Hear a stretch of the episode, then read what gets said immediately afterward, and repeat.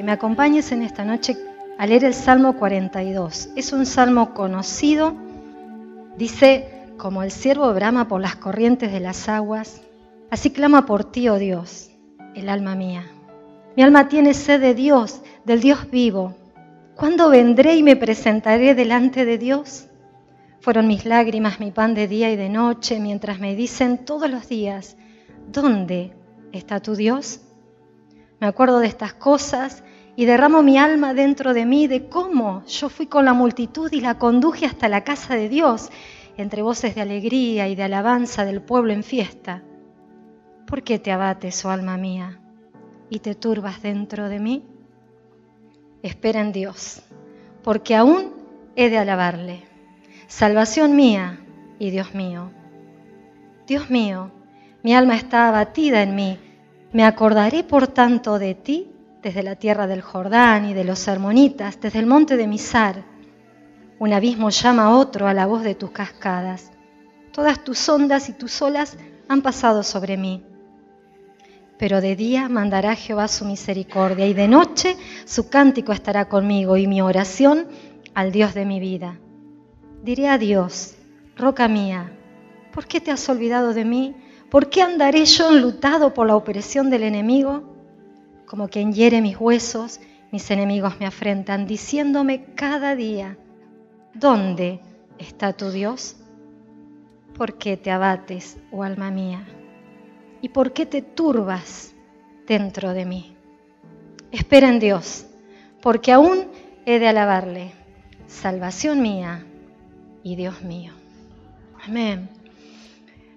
A partir de este salmo, del Salmo 42 en adelante, no lo escribe David a este salmo. Si ustedes ven ahí, no sé si en su Biblia, pero dice al músico principal Masquil de los hijos de Coré. En realidad lo habían escrito los hijos de Coré, y si alguno de ustedes recuerda la historia, Coré, junto con unos 250 líderes, eran los que se habían levantado contra Moisés en el desierto en rebelión. Y Dios eliminó a Coré y a esos 250 líderes. Los eliminó. Pero se ve que los descendientes de Coré tomaron otro camino, porque están en la casa de Dios y son levitas que sirven en el templo, en la alabanza. Pero solamente para ubicarte un poquito en el contexto. Se cree que este salmo fue escrito cuando David huía de Absalón, ¿Recordás que David tuvo un hijo llamado Absalón y que se rebeló contra él y quiso quitarle el reino? Y él huye de Jerusalén. Y se dice que él se escribe este salmo cuando él está lejos de Jerusalén. Por eso comienza diciendo, como el siervo brama por las corrientes de las aguas. Yo no sé si vos alguna vez tuviste una sed tan desesperada a veces cuando comemos algo salado, por ahí pienso en unas empanaditas, un asado saladito, viste que a la noche te da sed y te tomas un vaso de agua. Pero yo no he experimentado personalmente una sed de desesperación. Pero tal vez vos sí, no lo sé. Yo decía, qué analogía, ¿no? Porque el agua la tenemos y es parte de nosotros. Pero a ver, cuando se te pierde esto, ¿no entras en desesperación? Tal vez no como el siervo brama por las corrientes de las aguas, sino que cuando se me pierde el celular, bramo, gimo. Es un clamor, ¿a dónde lo dejé? Desesperado porque en realidad mucho no lo uso, es mi agenda, en realidad es mi recordatorio porque me suelo olvidar las cosas. Entonces anoto todo, literalmente anoto todo, ¿eh? Hasta cuando bañaba a mi papá, ponía bañar a mi papá. Este, todo anotaba. Llegaba a perder esto, una cuestión de desesperación. Pero dice que acá el siervo brama por las corrientes de las aguas. No sé si porque lo estaban persiguiendo, no sé si porque había sequía, pero había un gemido, un clamor por agua. Y dice que ese clamor, así clama por ti, oh Dios, el alma mía. Busco a Dios, yo te traje la analogía del celular, pero buscas a Dios con la misma desesperación como cuando se te pierde el celular? ¿Buscas en ese tiempo de intimidad estar a solas con el Señor? Y dice, mi alma tiene sed del Dios vivo. Dios no está muerto. ¿Viste cuando cantamos Cristo no está muerto? Él, aparece que viene cantante Choy, ¿eh? Pero Él está vivo, del Dios vivo, del Dios que tiene vida en sí mismo, pero del Dios que da la vida. Y dice la palabra que nosotros estábamos muertos en nuestros delitos y pecados, pero Él fue el que nos trasladó. Él fue el que nos hizo la mudanza del lugar de muerte donde estábamos al lugar de vida, de luz. Él nos dio vida, aun cuando nosotros estábamos muertos en nuestros delitos y pecados.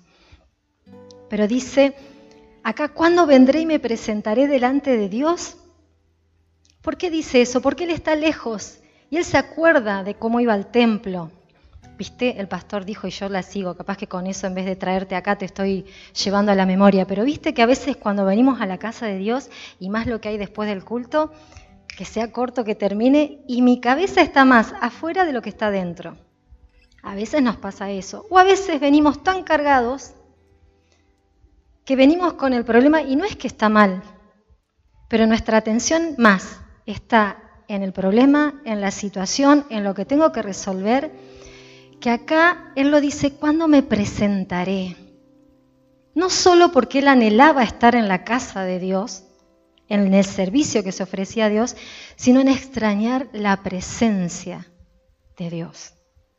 Y dice, fueron mis lágrimas mi pan de día y de noche, mientras me dicen todos los días, ¿dónde está tu Dios? No sé si por la presencia de Dios, pero ¿te ha pasado alguna vez que has comido lágrimas y han sido tu alimento por situaciones que has pasado? Y han sido tu alimento. Acá dice, mi alimento, pero sumado a que no puedo estar en tu casa, Dios, se burlan. ¡Hey! ¿Dónde está tu Dios? A ver, ese que vos crees, ¿dónde está? Y él sigue diciendo que él se acordaba de cómo él guiaba al pueblo, a la multitud, en las fiestas judías, en la Pascua, en la fiesta de los tabernáculos. El rey tenía acceso a la casa de Dios. Y él se acordaba de eso y más angustia le daba. Pero aquí está lo que yo quiero compartir en esta noche y por eso te decía que voy a ser concreta. Él se habla a sí mismo. ¿Por qué te abates, oh alma mía? Paola, ¿por qué te abates? ¿Y qué es un abatimiento? Una tristeza excesiva, angustia, frustración. Ay, qué fuerte la frustración. Desilusión, decaimiento, desfallecimiento, desánimo, un sentimiento de derrota ¿Por qué, Paola, estás desanimada? ¿Por qué estás decaída? ¿Por qué estás deprimida? ¿Por qué estás frustrada? ¿Por qué estás desalentada? Y no solo eso, sino que dice, y te turbas dentro. Y turbación tiene que ver con algo que uno está confundido, que no sabe si es esto o esto, está desorientado, le cuesta ubicarse. ¿Por qué? Y me encanta porque David se dice a sí mismo, espera en Dios, porque aún he de alabarle. Se habla a sí mismo, ¿sabes qué? Sí, estoy decaída, estoy desanimada, estoy triste, y ahí ponen el nombre que vos quieras. Estoy desanimada. Hoy el pastor oraba situaciones de enfermedad, no conozco a esta niña, pero me imagino la situación de los padres. Y ustedes que son los que son papás saben lo que es pasar por una situación donde tu hijo está enfermo. Y es una situación de angustia, si es pequeño. Pero si está creciendo y está tomando malas decisiones y vos lo ves, también es una angustia. Porque ves, vos querés que ame a Dios con todo su corazón, con toda su alma, con toda su mente y con todas sus fuerzas, y que tome sabias decisiones. Es un pesar. Y si es un hijo que ya está lejos porque decidió alejarse de Dios, también es un pesar. Orábamos por las situaciones económicas. Cada uno sabe cómo está el bolsillo. Y el pastor daba gracias por los jubilados, porque es verdad. Gracias porque pueden cobrar, gracias al que tiene trabajo. Pero a veces no te agarra y el ¿y qué? ¿Y qué si me quedo sin trabajo?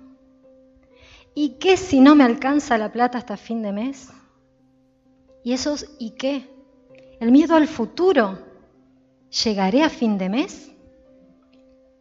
Tengo deudas. ¿Cómo las voy a pagar? Y me angustio. ¿Por qué te abates? ¿Problemas en tu matrimonio? ¿Tu esposo no te acompaña? ¿Y vos amás al Señor y tu esposo no? ¿No es un abatimiento? ¿O al revés? Tu esposa es la que no comparte.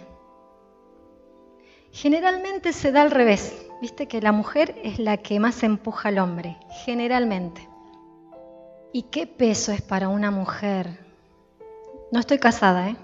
No lo estuve y no lo volveré. Ah, no, mentira. no, mentira. sí, es una broma, Señor, no lo tomes.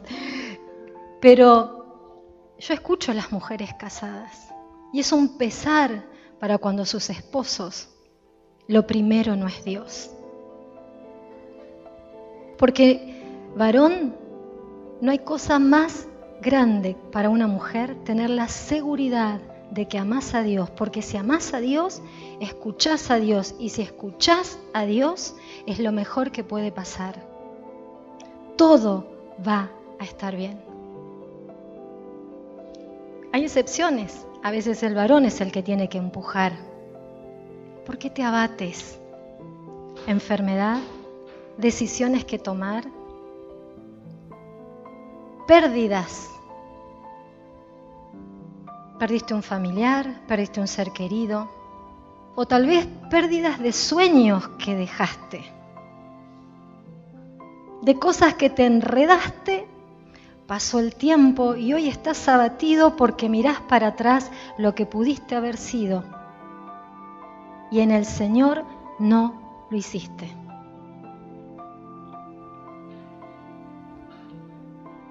¿Por qué te turbas? Pero David se dice, y, lo tomo para mí, espera en Dios. Espera en Dios. Y esperar tiene que ver con esperanza. Y la esperanza en el hebreo tiene que ver, por eso lo traje, tiene que ver con algo concreto, con una cuerda. Estar unido a algo, no es algo que solo ves, sino que podés palpar y agarrarte. Ahora dice, espera en Dios, agárrate de Dios, agárrate de las promesas. Tu esperanza tiene que estar en Dios, porque sabes que todo se puede mover, pero Él es inamovible. Por eso David dice, roca mía, estoy plantado seguro. La economía puede desestabilizarse, mi matrimonio puede estar en quiebra, mi salud puede ser que no sea la mejor, mis hijos, no sé, mi carácter, que ya Dios viene trabajando, malos hábitos que tenés y que sos mañoso o mañosa. Pero ¿hace cuánto que venís con mañas? Mañas y que el Señor hace rato que te las viene marcando y quiere trabajar en tu carácter. Y seguís. Y trae abatimiento a nuestra alma porque trae pesar, pecados repetitivos que me cuesta abandonar, pero ¿sabes por qué? Porque nos gusta. Y es un círculo vicioso. Y el Señor viene a decirnos, basta, basta. Espera en Dios, agárrate en Dios, porque aún he de alabarle. ¿Y alabar qué es? ¿Dar gracias? ¿Glorificar a Dios? Elogiar, hablar bien. Cuando yo alabo a la pastora, Estoy diciendo, me encanta cómo le queda el corte y ese color de pelo. Me encanta, de verdad, ¿eh? su nariz respingada, así, su nariz. Toda ella es chiquita, ¿viste? Me encanta. Hablo bien de las cualidades. Eso es alabar. Por ejemplo, en la cuestión externa, pero alabo su generosidad, su paciencia. Reconozco.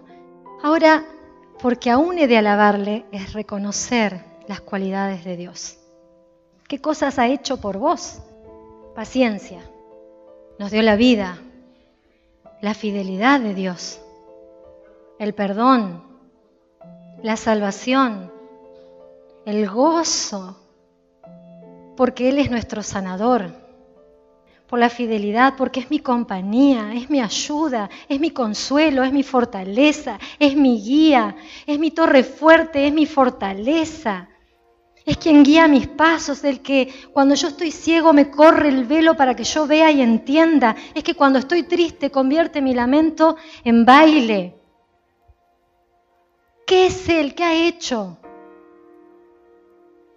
Dice, porque aún he de alabarle. Yo te decía cuestiones de carácter, cuestiones de malos hábitos. Tal vez hay abatimiento en nuestra vida porque te desconozco. Pero a veces viene a nuestra vida la culpa y la vergüenza por cosas que nosotros hacemos en lo oculto reiteradamente y que el enemigo nos pasa factura y viene el desánimo a nuestra vida, porque no hemos no solo confesado a Dios nuestro pecado, sino buscar a alguien, algún líder referente, para exponerlo en la luz y eso trae sanidad pero no lo hago público y por lo tanto como el enemigo se mueve en tinieblas, tiene autoridad legal sobre mi vida.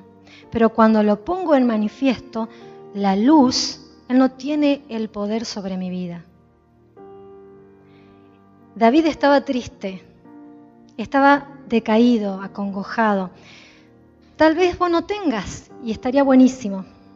Pero hay veces que esto, no sé, con solo prender la tele y escuchar lo que sucede a nivel gobierno, lo que pinta el futuro la Argentina de aquí a unos años es de por sí ya para ponerte mal, ¿verdad?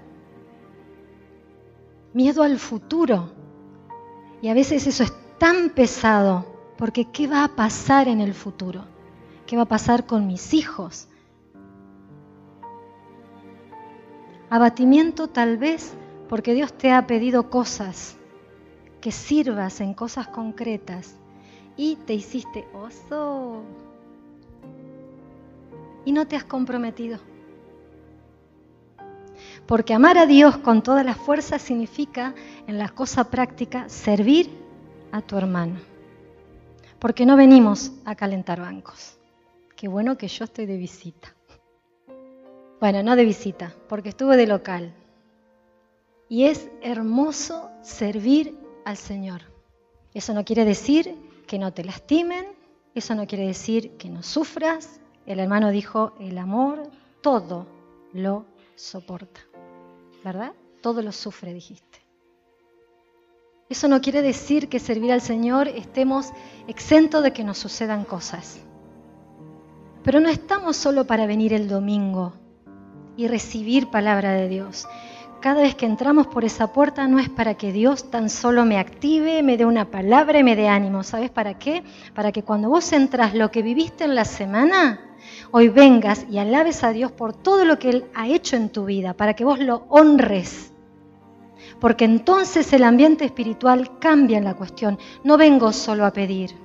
No vengo a pedir, no vengo a buscar, solo vengo a darte mi ofrenda de amor. ¿Y cuál es tu ofrenda de amor? Es tu vida. Es tu vida. Es que lo que vos tenés no te lo guardes. Ah, pero ya tengo cuántos años. ¿Qué? ¿Para servir al Señor hay que estar jubilado? Si vos te presentás mañana al pastor, pastor, estoy acá, en lo que vos necesites, pastor, o en lo que usted necesite, cuente conmigo. Cuente conmigo. Hay que salir a evangelizar, hay que venir a orar, hay que limpiar, hay que cortar, hay que visitar, hay que ordenar el ropero, hay que acomodar la ropa, hay que lavar la ropa, hay que coser la ropa. Hay que orar mientras está la escuela bíblica. ¿Necesita ayuda con los niños? Porque el abatimiento que tenemos, yo me lo digo a mí misma, espera en Dios. Porque aún he de alabarle. Sé en el Dios en el cual he creído. Pero cuanto más lo conozco, más descubro su corazón en su presencia, pero Él va a revelar lo que Él ama. ¿Y sabes lo que ama? Personas que no le conocen. Y que yo no puedo ir a tu trabajo, no puedo ir a tu barrio. Para eso estás vos. Para que el que está atribulado, abatido, cansado, turbado, tenga en vos una palabra de esperanza para que vos, en las manos de Dios, no solo Él te sana, no solo Él te restaura, no solo Él todo lo que hace, sino para usarte. Para usarte. Porque sabes qué? Cuando vos lo invitaste, si conociste a Cristo y lo invitaste a tu vida, el timón dejaste de ser el dueño. ¿Viste como cuando los mamás le dicen, mi hija, mi hijo, ¿usted no se manda solo? O por lo menos mi viejita linda me decía, Paola, querida, vos no te mandás sola, ¿sabes? ¿Vos qué pensás acá? No te mandás sola, no te mandás solo. Cuando le entregaste tu vida a Jesús, querido, querida, lo lamento, pero no te mandás solo o sola. Claro, las peleas y el abatimiento muchas veces vienen porque no quiero ceder terreno porque es mi Salvador, pero en muchas cosas no es mi Señor. No es mi Señor del tiempo, de las finanzas, de mis pensamientos, de mis emociones, de mis decisiones, de la familia, del futuro, del pasado, del presente. No es el Señor de mis hijos, no es el Señor de mis proyectos. Y hay pesar en mi corazón porque lucho en rendirle completamente mi vida a Dios. Y si no, decime las peleas que has tenido. Cuando Él te dice A y vos decís B. Él dice A y vos decís B. ¿Y eso no te produce un cansancio? Cuando Él te dice perdona, no quiero que venga.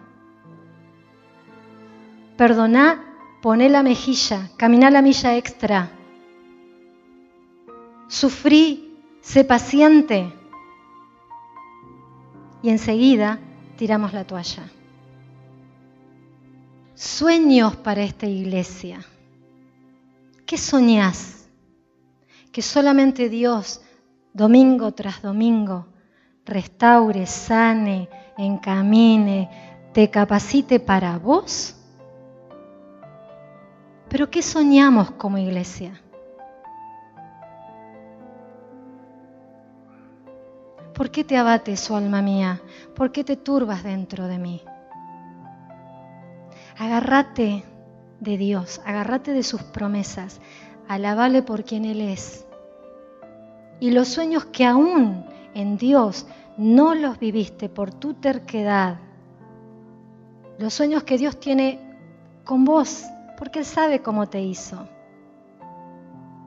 Una buena oportunidad para volver y viste como Jeremías, que no recuerdo qué capítulo, creo que es el 17 y cierro, dice que el alfarero estaba haciendo la vasija y se echó a perder entre sus manos. Pero dice que volvió e hizo una nueva vasija. Hay cosas que se echaron a perder en tu vida. Hay cosas que dejaste porque tiraste la toalla, porque te cansaste, porque el abatimiento te ganó. Dejaste de alabar a Dios y de darle gracias y de reconocer que aún la vida que tenés es prestada porque Dios te la regaló. Dejaste de agradecerle. Yo lo escucho a mi papá orar y dice, gracias Señor porque cayeron aunque sea algunas gotas. Y yo digo, por algunas gotas. Y me vuelve a hacer pensar, Señor, gracias aunque sea por esas pocas gotas. Gracias por la salud. Gracias porque este tiempo pude estar aquí en Viale. Gracias porque no fue fácil volver a convivir, ¿eh? No fue fácil porque tuviste que seguir puliendo mi carácter y reconocer que muchas veces rezongo, que muchas veces salta lo peor de mí, pero aún en medio de mis flaquezas, ¿por qué te abate su alma mía? Agárrate de Dios, alaba a Dios, reconocelo, porque Él es el único digno, Él es el único digno de recibir la gloria, es el único digno de que vos le agradezcas, le rindas tus pensamientos, tus emociones, tu presente, tu futuro. Él es el único digno. Y si lo que se echó a perder, porque vos dejaste y la apatía te ganó y la indiferencia fue parte de tu vida, el Señor dice, hoy yo vuelvo a ser una nueva vasija. Señor, me dijiste que me ibas a enseñar el camino. Yo confío, me agarro de esa promesa. Señor, me dijiste que esperanza hay para mi porvenir. No sé qué va a pasar en el futuro, pero esperanza hay para mi porvenir. Dijiste que no moriré, sino que viviré, y lo que está muerto en mí, vos tenés el poder de resucitarlo.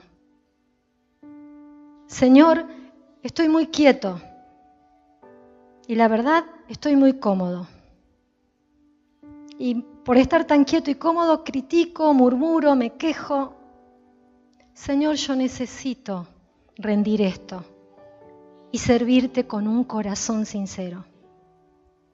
Y sabes qué, el Señor te va a ir guiando en qué cosas. Pero esta palabra es lo que se deshizo porque lo echaste a perder, lo que se echó a perder. El Señor va a hacer algo nuevo. Él lo va a hacer. En esta noche, Señor, yo no sé qué es, pero sí sé por tu palabra que muchas veces nuestra alma está abatida, cansada, Señor. Muchas veces de luchar con nosotros mismos, de aquellas cosas que queremos cambiar y no lo podemos hacer. Pero hoy, Señor, ya basta de hacerlo nuestras fuerzas. Y vos sabés qué cosas son y yo no quiero más la culpa ni la vergüenza. Por eso, Señor, no puedo en mis fuerzas, pero vos sos fuerte en mí. Señor, vos sabes lo que pasa de puertas para adentro en mi casa. Vos sabes las situaciones. Y que a veces el hogar no es un dulce hogar. Y sabes que muchas veces el rezongo, la queja, la amargura, mis palabras negativas de que esto no va a cambiar, o que mi esposo no va a cambiar, o que mi hijo no va a cambiar, o que la situación no va a cambiar. Señor, yo renuncio a cada palabra que he declarado sobre mi propia vida y sobre la de mi familia y sobre la de mi presente y futuro, Señor, y voy a comenzar a hablar palabras de bien, palabras tuyas no sé, tal vez haya cosas que echaste a perder por tu falta de fe, por tu incredulidad, por la dureza de tu corazón, por la indiferencia ante Jesús, por las veces que Él te hablaba y vos te ponías duro y no querías ceder. Pero el Señor dice que Él hace nueva todas las cosas para los que están en Cristo Jesús. Y hoy tal vez sea esa vasija que el Señor tenga que volver a armar nuevamente. Tal vez el Señor tenga que cambiar tu manera de pensar, tus paradigmas, porque pensás de una manera, aunque tenés y aceptaste a Jesús, pensás de una manera tan humanista y razonás y calculás que no está mal, pero Él quiere que los sometas para que te sorprendas en las matemáticas de Dios, en tus finanzas, en las matemáticas de Dios, en las relaciones con tu familia. Porque Dios, cuando Él obra, no solo alcanza, sino que sobra. No solo alcanza, sino que sobra. Y si no hay nada por lo cual estás abatido o no estás turbado o no sabes qué hacer o qué decisión tomar, tal vez en esta noche sea bueno volver a ese altar de agradecimiento a Dios. Señor, ¿cómo no darte gracias? La familia, las posesiones materiales que me das y sobreabunda. Si bien lo puedo administrar, pero es tu gracia y tu favor sobre mi vida. Y tal vez hoy tengas que comenzar a ser más, detallista, intencionalmente detallista, para darle gracias a Jesús por la comida que tuviste al mediodía, porque compartiste con amigos, con tu familia, porque a tu hijo le va bien en la escuela, porque los tuyos están sanos, porque tuviste la plata para comprar el remedio, porque Él te hace llegar la plata a fin de mes, porque aun cuando no te alcanza, Él te provee de maneras que vos ni idea tenés. Porque Él dijo que el aceite y la harina no iban a escasear. Porque Él va a mandar los cuervos aun cuando haya sequía. Porque Él no va a hacerte faltar nada, porque Él es tu proveedor, tu sanador, porque Él es tu restaurador, porque ¿quién te sacó del hoyo? ¿Quién te sacó del hoyo? ¿Quién es el que te corona de favores y misericordias? ¿Quién es el que sacia de bien tu boca cada día, de modo que te rejuvenezcas? ¿Quién es el que pone cada mañana nuevas son sus misericordias? ¿Quién es el que pone calzado en tus pies la ropa que tenés? El que puedas escuchar, el que tengas una voz para hablar Señor, en esta noche queremos este altar, Señor. Tal vez algunos para volver a reconciliarse con vos, tal vez otros sea, Señor, vos sabés que en este área de mi vida mando yo. Pero Señor, hoy yo quiero rendirte este área de mi vida. Me cuesta porque quiero tener el control, pero te lo rindo. Quiero rendirte mis pensamientos, lo que no puedo cambiar en el otro. Te rindo, Señor, el hecho de que tantas veces me pongo tan ansioso por lograr tantas cosas y me olvido y me desenfoco de poner la mirada en vos. Tal vez hoy sea un altar para dar gracias para reconocerte, Señor, para alabarte, para bendecirte. Señor, tenemos una iglesia, un templo que podemos venir domingo tras domingo, tras domingo, tras domingo, con una libertad, Señor, para alabarte, porque tenemos instrumentos musicales, porque hay un grupo de alabanza, porque, Señor, puedo venir a cantarte porque puedo venir a adorarte, porque en la semana he visto tu fidelidad en mi vida, porque me has cuidado, porque aun cuando yo me he olvidado de vos, vos no te olvidaste de mí. Señor, a veces vengo tan cargado de tantas cosas. Y en vez de buscarte el refugio en vos, como decía el salmista, espera en Dios, me descargo en la tele, en la serie, en el fútbol, en la novela, en vez de descargarme en vos, en aferrarme a vos. Y aún, Señor, como iglesia, Señor, te reconocemos, Señor. No queremos ser apáticos, Señor. Aquí están nuestras manos Aquí estamos lo que somos, lo que tenemos. Señor, y si he cerrado mi puño para no bendecir, si he cerrado mi boca para no animar, si me he quedado en casa y no he salido para bendecir, Señor, aquí estamos. Ayúdanos a salir de nuestro estado de confort, Señor, para ver al otro, al que te necesita. Señor, aquí estamos. Espera en Dios. Mi esperanza está en Dios. Aún he de alabarle. Tú eres el Dios que hace nuevas todas las cosas, el de las segundas oportunidades. Te bendecimos, te honramos, al que es, al que ha sido y al que será. Al Rey de Reyes, Señor de Señores. En el nombre de Jesús. Amén, Señor. Si abatido y dolido estás y cansado del peso cargar, Cristo nos llama. Si al final del camino estás sin saber hacia